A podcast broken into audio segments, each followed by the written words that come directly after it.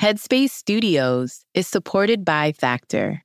Y'all, eating better is so much easier with Factor. These ready to eat meals are fresh, never frozen, chef made, dietitian approved, and ready to go in just two minutes. You'll have over 35 different options to choose from every week. And they've got something for everyone, including Calorie Smart, Protein Plus, and Keto. Also, there are more than 60 add ons to really make it your own. It's easy, they're delicious. I recommend it. Get as much or as little as you need by choosing your meals every week. Plus, you can pause or reschedule your deliveries at any time. So head to factormeals.com slash headspace50 and use code headspace50 to get 50% off. That's code headspace50 at factormeals.com slash headspace50 to get 50% off. Hi friends, Robin here, and I have got a game changer for you. Maybe you're like me and you're feeling the winter blues right now. Well, let me tell you about my recent game changing experience with Brooklinen. I decided to shake off the cold and give my bedroom a complete makeover. How, you ask? Well, with a spring bedding reset, thanks to Brooklinen. So trust me, okay, transforming my room from chilly to cheerful, it was completely simple. All I did was I treated myself to a new Brooklinen duvet and talk about a mood boost. It's like a color refresh for my entire bedroom space. I had no idea that changing linens could make such a big difference. So Let's talk about Brooklinen's magic touch, okay? From luxe sateen to classic percale, there is a sheet weave for every type of sleeper. And can we talk about their award winning sheets made with long staple cotton? I'm talking about saying goodbye to restless nights. And the best part is that Brooklinen's new sheet patterns are inspired by the colors of nature. And, and you know what? That makes it a breeze to just bring vibrant energy of spring right into your bedroom. So whether you're starting fresh or you're spicing up your current setup, Brooklinen's customizable bed and bath bundles, they've got you covered. Plus, you are going to save up to 25% when you bundled. Yeah, you heard that right. So let's kick off this spring refresh together. Visit brooklinen.com. That's B R O O K L I N E N.com. And you're going to use the code Dear Headspace for $20 off your order of $100 or more. That's B R O O K L I N E N.com. Use promo code Dear Headspace for 20 bucks off. Your bedroom's going to thank you, and so will your mood. Happy sleeping, folks. Headspace Studios.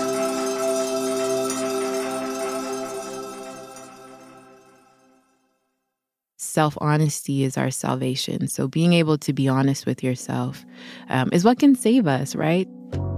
Have you ever wished you had a wise meditation teacher on speed dial? Someone you can call after a long day. Someone you could lean on for their advice. Someone to listen and help you to see things differently. Welcome to Dear Headspace. Good day, friends. Here we are for another episode of Dear Headspace, a podcast where I sit down with one of our meditation teachers and we answer your questions about career, relationships, mindfulness, pretty much any question that is on your mind. I'm Robin Hopkins, and today I'm going to get into it with Dora. Hi, Dora. Hi, hi, hi, hi. I'm so glad you're here today. Me too. Fresh off a marathon. You did a marathon. I did. I did a half marathon and I did a full marathon. Is it three weeks now? That's crazy. Time, but I, like, I don't even want to drive my car 26 miles. Like, that's that's a lot. It was, but there's just something about trusting in your body's ability to do hard things. I think it was a yeah, it was a really empowering moment for me. So it was hard, but it was like, wow, I can do this. And my body is more than capable to do it, which is such a blessing. Uh, well, I'm very proud of you. Congratulations. Thank you. Thank you. Thank and you. now I am going to change the subject a little because at this point, Dora, you must have heard some of the other teachers talking because we've been doing this thing where we've been asking rapid fire questions to get to know you guys a little bit better. And yes. I don't know if you're aware, but you're the last one and it's your turn. Oh, okay. No pressure. No pressure. All right, here we go. What movies make you cry? Ooh, Interstellar made me cry. Really? That's the only movie that's ever made me cry. Wait a minute. What? Yeah. That's the only movie that's ever made you cry? Only movie that's ever made me cry. Why did okay, why did it make you cry? It just it really pierced my heart. Oh my god. and maybe it was just a time in my life that I watched that movie, but it was very emotional. Okay. What irrational fear do you have? Oh, this is kind of sad. I've I had this fear actually this morning. Um, after finding out about the death of that young boy, I think it's in Yeah. Kansas, Missouri, and Yeah. I love children. I've always told myself like one of my goals in this life is to have children, and now I, I don't know if it's it's not an irrational fear. I think there's a lot of rationale to it, but I'm afraid to have children now Mhm. because of the state of the world. Yeah. So. That's an irrational. I mean, it's irrational. Let me give you another one. Another Okay. irrational Okay. fear of Okay. mine. Um, The irrational part is what makes it hard. I know. I'm like, All right, this one's easier. What's your favorite smell? ooh, my favorite smell. I'm really big into scent right now. I love rose Mm. um, and sandalwood. Um, I also really love the smell of like campfire. oh, Um, yeah, those are my three right now. okay. I love this for you. All right, what keeps you up at night? Uh, not living in my purpose and not doing what I've been placed on this earth to do. I think about that a lot of like, am I fulfilling my purpose? And that definitely keeps me up at night. I, I'm going to go out on a limb and say I believe you are, and you should just sleep better. So I'm going to say that for you. Okay. you. Tell my mind that. I, just give me a call in the middle of the night. I'll probably be up, and it's fine. Thank you. Okay. Thank you. Thank you. Now this is this is a tricky one. What bridges do you not regret burning? I I don't regret living a more mindful life because when you decide to live mindfully, not just to practice mindfulness and meditation, but actually live in this way, there's a lot of shifts that happen in your life, whether it's losing friendships, leaving jobs, setting boundaries, and uh, yeah, I don't regret that bridge that was burned. Got it. That's a good way of answering it. Okay. If you could have one wish, not for the betterment of the world, but for the betterment of Dora, what would it be? Oh, I'm such a romantic. I wish that I could find the love of my life and it was someone that could just like understand me and not want me to change who I am. Oh, You know what I mean? I just, yeah, I'm like back in the dating world and I'm just, I'm not picky, but I have standards, Robin. Listen. And I just wish it was just easy as like snapping a finger, build a bear type of situation and he No, would and just it is arrive. not. But I'll tell you what, though, do not settle, Dora. Do not settle. you deserve excellence and someone who will treat you like the Thank queen that you. you are. So Thank you. Thank you. I have to say, these rapid fire questions, they have just, they've been my favorite opening questions so far. And you did not disappoint. I mean, I So- feel open. I Yeah, feel yeah. open. Okay. All right. Well, now it's time to turn our attention to another favorite part because we have so many faves in this podcast listener questions. And today we've got questions about dealing with family and inheritances, how to stop overspending, and the age old question can meditation really change lifelong problems? Hmm. Whew. Okay. Let's get right into our first question from Jess. Here we go. Hi, my name is Jess and I'm from Queensland, Australia. I've been meditating with Headspace consistently for three weeks now, and I feel a sense of calm immediately after I finish the session. But during meditation, I still get a strong sense of self doubt or disbelief that meditation can truly change me. And I'm not sure if this is some kind of self sabotage or not, I just want to know if meditation truly can change lifelong thought patterns and therefore my life. All right. I have to say, I think Jess and I are kindred spirits. Jess has been doing it for three weeks and is like, is this going to really work? And I, I love you so much for that, Jess. Thank you for that question. Shout out to you, Jess. That's a really real question. It is. And I will just say right off the bat that, you know, the essence of mindfulness is knowing what you're doing while you're doing it. So, in that awareness of, is this even working? Am I that's doing it you right? being aware of you know of your thoughts and that's what mindfulness is i think sometimes we can get discouraged because we think that this is like a glamorous, you know, spicy, enlightening practice. But it's in those moments of self doubt or self sabotage or whatever we want to label it, of us being aware and awakening in that moment that that's the essence of the practice. So, in realizing that there's growth that comes from that.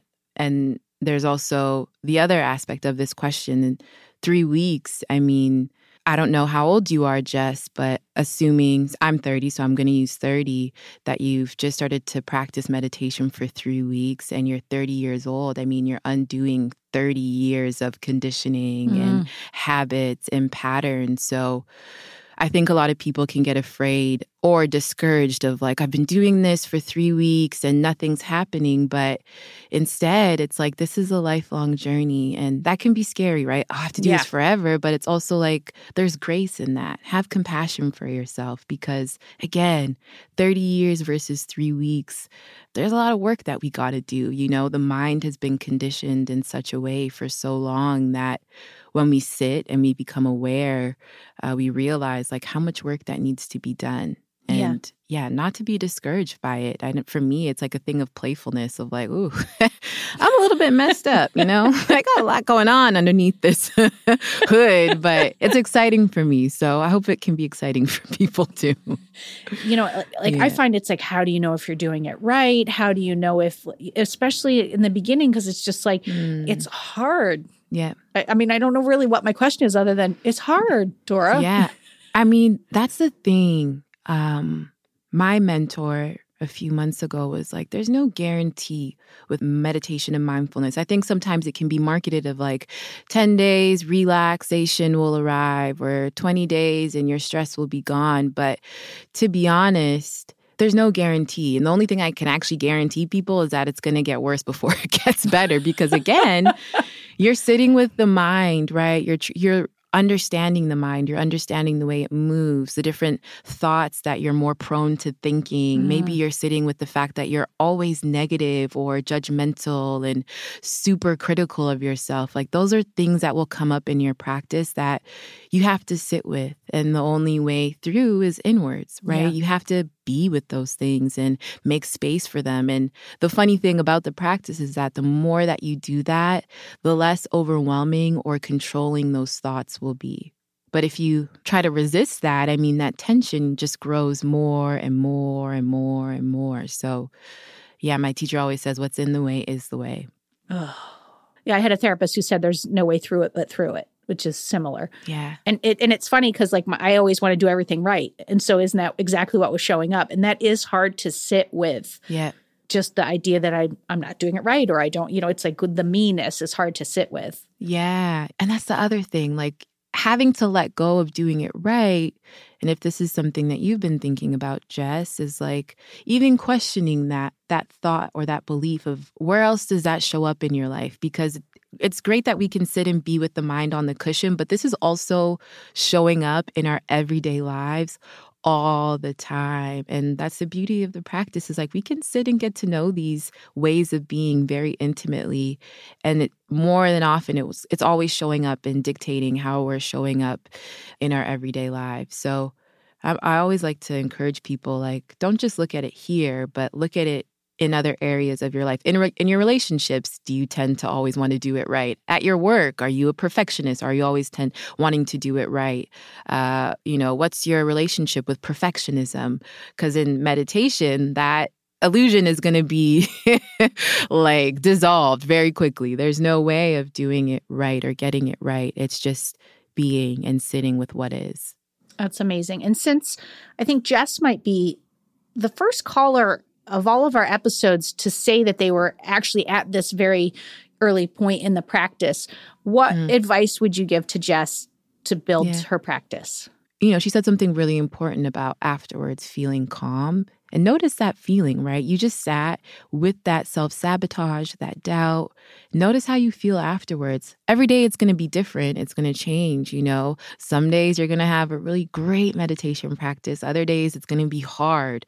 Um, but just noticing how you're feeling afterwards, documenting everything. So for me, I have a meditation journal aside from oh, my that's interesting. regular journal. Yeah. And every entry just begins with today I noticed, and I'll write down what I noticed about my mind. And being able to document that for the last seven years has shown me like the evolution of my personal practice. And that shows me like okay something's happening here you Yeah. know what i mean Yeah. and then when i look at my actual journal i'm like wow i've been learning how to be more compassionate to my mom over these last 7 years as my mind has begun to begun to change with my practice or i'm no longer as reactive or you know i'm able to make, make better decisions in my everyday life so i would say document everything and staying consistent so you know I always like to share how I first started meditation. I meditated for the first time for an hour. I didn't meditate for two years after that. I was like, I've seen enough. I'm done. Don't feel calm at all. That was the hardest thing I've ever done. I didn't go back for two years. I would say being consistent, taking little little bites, you know, 3 minutes every day. You can commit to that versus an hour every day. Yeah. That's really hard to commit to and then start to increase your time. 5 minutes, 10 minutes, 20 minutes. Um, but the most important thing with building your practice is staying consistent for sure. Yeah. Yeah. That's amazing.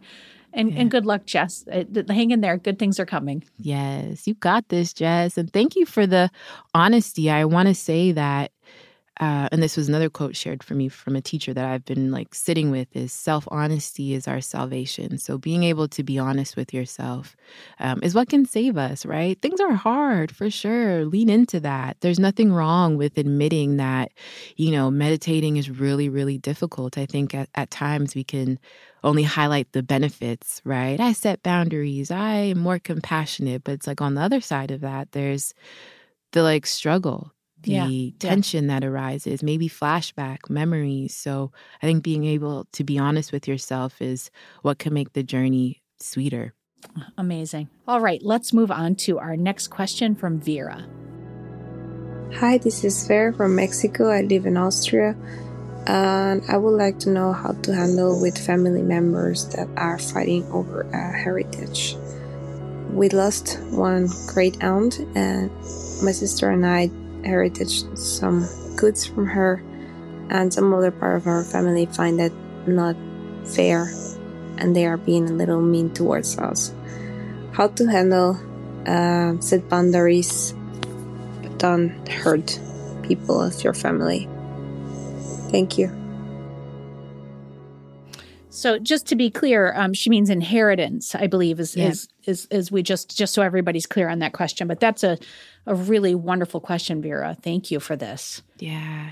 And it's hard. Money brings up money brings up weird things in people. even just like material stuff you Mm. know what i mean i and it's interesting because she had asked how to set boundaries and do it in a way that doesn't hurt them and what i've learned in setting boundaries with my own family members it doesn't matter how compassionately how kind you set the boundaries mm-hmm. If they're not used to having boundaries, if they don't understand what boundaries are, if they believe that boundaries are a way to shut people out of your life or to distance them, or it's something like, I hate you, so I'm setting boundaries, Yeah. it's just never going to land in the right way. Doesn't matter how you dress it up, Yep. doesn't matter how you say it. It just depends on where that other person is in their life and on their journey. So, Well, and let's be honest, if you're setting a boundary with someone, it's because there's something not quite okay in the relationship that you are doing something because they're hurting you. You're setting Yeah. up a protection barrier because that person is Yeah. hurting you. So it, Yeah. it's a nice idea to try to do it in in a nice way, but I, I don't think you can count on them hearing it, you know, the way that your your intention is. Yeah, exactly. And I think with the uptick of people talking about boundaries, um, there's this idea that it's easy to do. You know what I mean? Sometimes you'll see the post on Instagram and it's like five ways to set boundaries. One, do this, two, do that. And so you do those things and you realize, oh, there's more to this. I actually have to do this with a human being that is coming with their own experiences and their own triggers and all these Yeah. different things that that Instagram account didn't account for. The, the idea of say that you could teach someone to set boundaries in other, under 30 seconds is, and by pointing at things in the air is absurd in a, in a TikTok. like- but that I, you know, that's the world that we live It in. is. It is. You know what I What's the mean? cliff and notes? yes. It's great because it's allowed people, you know, it's normalized conversation Yes. now, but I just think that the difficulty of it or the tension that can arise with setting boundaries is often forgotten in that. So, Yeah. yeah, I just wanted to begin with saying like we may have the best intentions, but the impact that we make may not be what we were intending. Yeah, You yeah. know? Uh, when I used to work at the hospital, this is something that I would see all the time where either a family member didn't have enough time to like create a will. And so there were their family members trying to figure out who gets what, and that causes so much chaos. Oh, yeah. Or the other side of that is like they do have a will, and someone that was expecting to receive X, Y, and Z wasn't even on the will to begin with. And it's such a hard thing to navigate. So uncomfortable. It is so uncomfortable. Very uncomfortable. It's like, what do you do in those situations? You know, what that person's not there to speak on their behalf. So I think in this situation, coming from a nurse standpoint, I would say get a, a mediator, you know? Yeah. Sometimes it's just good to call in that third party that's not a part of your family because, again, depending on how your family is, they may be enmeshed, you know, there's no boundaries whatsoever. What's yours is mine, what's mine is yours. And it's hard, you Yeah. know, to speak from a different place. So having a third party there can help with like navigating, okay, this is what we can do. This is what this person said. This is what that person said. Um, and there's nothing wrong with that. Yeah. You know, I think it it's what what can allow us to engage safely Yeah. um, and healthily with your family. I think that's a fantastic idea. And I would also add in like understanding what are your own expectations of yourself. I think if you are trying to please everyone, you're going to just be backed into a corner and it's going to be very uncomfortable. Yeah. I don't know if you know who Nedra Tawwab is, but she's like a boundaries. Dora, you know I goddess. don't. You know I do Yeah. not. she's like a boundaries goddess. She's a therapist. She's amazing. Her work is all about how to set boundaries in Yeah. relationships. And um, I actually bought my mom that book because I was trying to set boundaries with her and she just wouldn't listen. So I just like sent her the book on Amazon and she read it. And Interesting. now it's like our relationship has been so much better. But one of the things that Nedra says in her book is like also identifying the expectations that you have for your family. Like, Mhm. you know, we, again, you may see that Instagram post and it says to do all these things, but it, your family may not be there. Yeah. You know what I mean? It's like, okay, boundaries, whatever that means. Like, I want what you have. But being clear on like, what is a realistic expectation that you can have when you are interacting and engaging with your family members because again they may not be at that place where they even understand what boundaries are Yeah. You know, Dora, there's also a little bit in her question where she says she uses the word goods.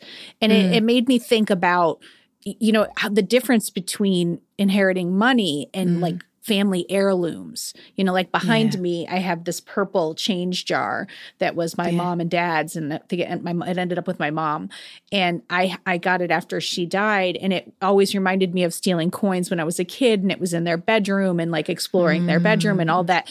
And it had, in some ways, a lot more memories than if I had been left money. And I wonder if that adds complications to what's happening in the family as well. Yeah for sure i think so it's like what does that mean that you two were able to receive this thing and nobody else got it? I feel like unintentionally there's like a, a hierarchy there of Yeah. like Yeah. you two are worthy of receiving this stuff and the rest of you aren't. And I think having the conversation around, hey, I get it. You know, this may seem like our great aunt was only valuing or seeing us as worthy to receive these items, but that's not the case. You Yeah. know, and maybe there this is a moment to uh, have compassionate communication with your family members of like, let's hear your side and your perception and here's what we're thinking and that can help to bring you all closer if that's possible because i know sometimes having conversations with family member may go the other way but i mean it could be a, an opening for you all to just have a really honest conversation about beyond the material goods just how is everyone feeling Yeah, you know? yeah. what is everyone's perception of this? What is what is it that you are believing about this moment? And how can we work together to like come to the truth of the reality? We lost someone that we love. They left us with this thing um, and we all want a piece of it so But I think I go back to what we said in the beginning that all these things are jumbled up around death. yeah Dora's point about remembering that people are grieving and that that could be where they're coming from. That just having those open dialogues may really help settle things down so that you can have a real conversation about what's really happening. Yeah. Uh, well, good luck, Vera, with your family. We're sending love to your family. Yes. Yeah. All right, let's go on to our final question of the day from Selma. Hello, my name is Selma from Gresham, Oregon. I struggle a great deal uh, with keeping good finances, and during the holiday season, it is incredibly stressful and a lot of extra pressure. It's almost a primal instinct to just spend money, and it's something that is way, way far out of my control and has obviously gotten me into a bit of trouble. I would be very curious to learn if there's any tips or tricks that you guys have that I can use to help bring me out of that mindset. I, at my wits' end, this has become such a huge problem for me, so any help is much appreciated. Thanks. Oh, thank you, Selma. Ooh. I mean, I, I don't know, Dora, what you think, but I'm going to start immediately Yeah. with 12 step. I, I, I I'll be Mm. interested to hear what you think as well because I just Yeah. like I heard I heard phrases in there like wits end, out of Yeah. control, you know that it's gotten her into trouble and it's that's the whole basis of a 12 step program if your life is unmanageable. Mm-hmm. And there are all kinds of like debtors anonymous. There's, I believe, a spending program, you know, as Yeah. well. I'm not as familiar with uh, those groups, but I think Yeah. that might be a really interesting place. And it may not be where you live forever, but it might Yeah. be an interesting place to walk in and to help you start to discover what's underneath the spending because i think Yeah. spending is it's very similar to drinking to drugs to Yeah. food it is a way to quiet voices Yeah. and feelings often Yeah. I um I'm thinking about how Selma said primal instinct. Yes. And what came up for me is that chasing of like dopamine of pleasure. Yes. As humans, we seek out pleasure, right? And something with shopping, there is that for me, I know I have like a buzz, you know, I get this like little high of like, I'm going to buy the thing. It's there. I buy it. It arrives. And then it's just like back to zero. I'm like, oh, yeah I probably haven't even worn that thing yet, or I haven't even used it. You know, you're chasing that high and Yeah. then you have to come back down, and it's very short term. There is that sense of maybe relief there. You've scratched the itch, but it's like, unless you find a sense of contentment with your purchases, you're forever going to be chasing after that feeling of like, I've bought this thing, it's amazing. Sometimes I'll start to think like, my life is going to change. Like, I'm going to feel so much better when I've bought this thing. and then, you know, and then you just continue down that, you know, that, that cycle again and again and again. And, I mean, the trick is mindfulness, being aware of what's going on within your mind and body, right? That getting to know your inner landscape, right? What am I experiencing as I'm wanting Yes. to buy that thing? What's going on? Uh, what are the thoughts that I'm thinking? How, what are the sensations in my body? And I was reading a res- research article about how gamblers who practice mindfulness were able to be more aware of what was going on within themselves, but also have better self control and make better decisions.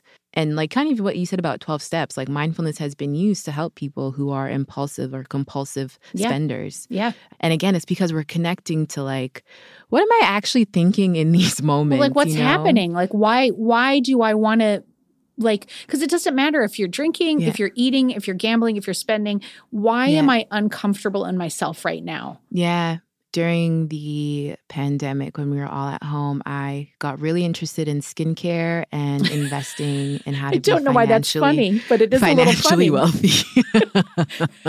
but one of the things I learned from this lady called the Budgetnista, she has this like four questions that she'll ask herself in order to be a more mindful spender. She asks, Do I need it? Do I love it? Do I like it? Do I want it? And that's like based on a hierarchy of like need is Mhm. important, right? We all have our needs. Those things should be prioritized first. Do I love it? Could be like vacations, a good time with family, maybe like a dinner once in a while. Do I like it? Eh, you know, maybe it fluctuates. Don't like it, don't really need it, but it's something nice to have. And then want is like that primal, I want this thing. I, you know what I mean? It's it's not as uh, important as like a need would be. And so that's something that I started to ask myself because during the pandemic, I spent a lot of time at home wanting mm-hmm. to like mm-hmm. refurnish my house and buy new things and being able to have that self inquiry was really really helpful of like wait a minute do i actually need this thing no i don't need another couch i already have a couch like i'm good yeah yeah you know and another another thing that i did was attend a course called the trauma of money Ooh. and this was really important for me because it invited me to understand what my relationship to money was based on how it was modeled to me as a child. And so one one of my money scripts or the narratives that I hold about money was that my parents are very religious and you know they would always say that God would provide and so it's like, you know, spend frivol- frivolously and God will provide. It will come from somewhere. You know what I mean? And that's what I grew up believing. Like it will come from somewhere. There's no logic in that, really. It's just like this belief that money will appear. And as an adult, I'm like, I have to work. I have bills. Yeah. yeah. I have things that need to be, you know, taken care of. And, um, understanding what my relationship to money was by looking at the relationship that my parents had with money really yes. helped me to understand like oh these are the narratives and the, the narratives and the thoughts and beliefs that i have around spending and buying and investing and saving money and working with those narratives has allowed me to create new ones which yeah. has been so helpful it's so funny um because I I'm I'm cheating on Dear Headspace. I host another podcast called Well Adjusting, and we yeah. talk a lot about finances on that podcast. And one yes. of the first things that I always say to people is, "What's your relationship to money? Like, what is your family history? What's the generational trauma that's handed to you around money?" And mm. for me, we had money, but it turned out we really didn't. Like they were yeah. very chaotic and spending over their limits, and then they got divorced, and then we had no money. Yeah. And so I have to I have to stop myself, and I have to look and go, okay, is this is this mm. about my trauma or is this about the moment that's actually happening? Like, do we have yeah. enough money? Is it okay? Like, all of those yeah. questions that you're talking about, it's so important to get to what's mm. underneath it and what your relationship to money is. It's critical. Yeah. And it's interesting that money is such a I don't know, like so even now, even though I've done all this work to like reframe my relationship to it, it still makes me cringe a little yeah. bit. You know, I can still lose sleep. Yeah. I can still really spiral when it comes to like a big bill, or it's like I, even though I know I have money saved and I've been investing and I'm more financially literate, it still creates this like bodily sensation. And thankfully, I have my mindfulness practice to help me like, oh, okay, my breathing has increased, yes. my heart rate has increased. Yes. I need to take a beat. I don't need to go on Amazon and try to yeah. find something that's going to help me regulate my heart rate. Like I just need to chill. Yeah. Um, and it's I'm like, so what's your trigger? Like how you know yeah. you're off the mark. And mine is when I start doing mental gymnastics. When yes. I start going, all right, if I move this money over here, and then I move this money here, and then we have 25% of that, and then we do this, and then I have some in my back pocket. Like as soon as I start doing that, I know I'm triggered and I'm I'm not in the present. Yeah. And, you know, having an accountability buddy, I think yes. is also really important. You mentioned 12 steps again. Like, there's people there that will hold you accountable. Let me see your statements, you know, checking in every day. How did you do? How did you feel? Because um, shame really grows in, in yeah. isolation and in silence. And so being able to have that trusted person that you can confide in of like, you know, I really want to buy this thing right now and really struggling. I'm not sure I need it. Just being able to say it out loud and yeah. let those words live outside your body and have someone there console you or empower you not to spend yep. or make you kind of think about, you know, other options is really, really helpful. Uh, you know, I keep thinking about um, Kessonga always talks about the the stop and proceed with it at the end, and that's very also twelve steppy too. Like at the end, you're saying and yeah. proceed with the next right action. Yeah, I always come back to the stop. I was like, should I mention that? I'm yes. sure I don't think it can ever be mentioned episodes. too much. Yeah. Yeah. I mean, that's how you disrupt that cycle is like when you notice that you have that thought or there is that feeling or sensation, like stop, take a moment, observe what's going on in your mind and body and hopefully you can proceed with intention or choice or you know an action that is more aligned with what it is that you're working towards. So stop. It's a, uh, it's a good one. It's a great one. Well selma we are with you and brighter days ahead. It's it's a struggle but you will you will come through this yeah, I want I want to emphasize we are the we are with you. Like I'm I mean, alongside so clearly, you. so I was clearly, listening to you. this. I was like, oop, yep, I've been there for sure. So you are not alone, Selma. Yeah. Yeah. Well, as we start to say goodbye to everyone, I just have to say this this episode in particular, what an incredible variety of questions that just came from mm. all over the place and were all so wonderful. Yeah, so juicy, but like reflection of the human condition. Like we all struggle, whether it's with family, money, and with our own minds. Like this is just a part of the human experience. So I really love that we are able to sit here and chat and start to dispel some of the myths that exists around the practice and mindfulness. Yes. You know, today's episodes had me thinking about Sam's compassionate communication course, which I think, you know, we can always learn ways of getting better to communicate more compassionately and kindly. So, highly recommend for those of you who want to check it out. Sam is so great, and there's just so much wisdom to be offered in that course. So, check it out in the Headspace app. Thank you to our callers today for such, I mean, just absolutely thoughtful and diverse questions. And if you are out there and you are listening to us and you you feel like you have this burning question that you'd love some advice on, we've made it so easy for you to submit your question.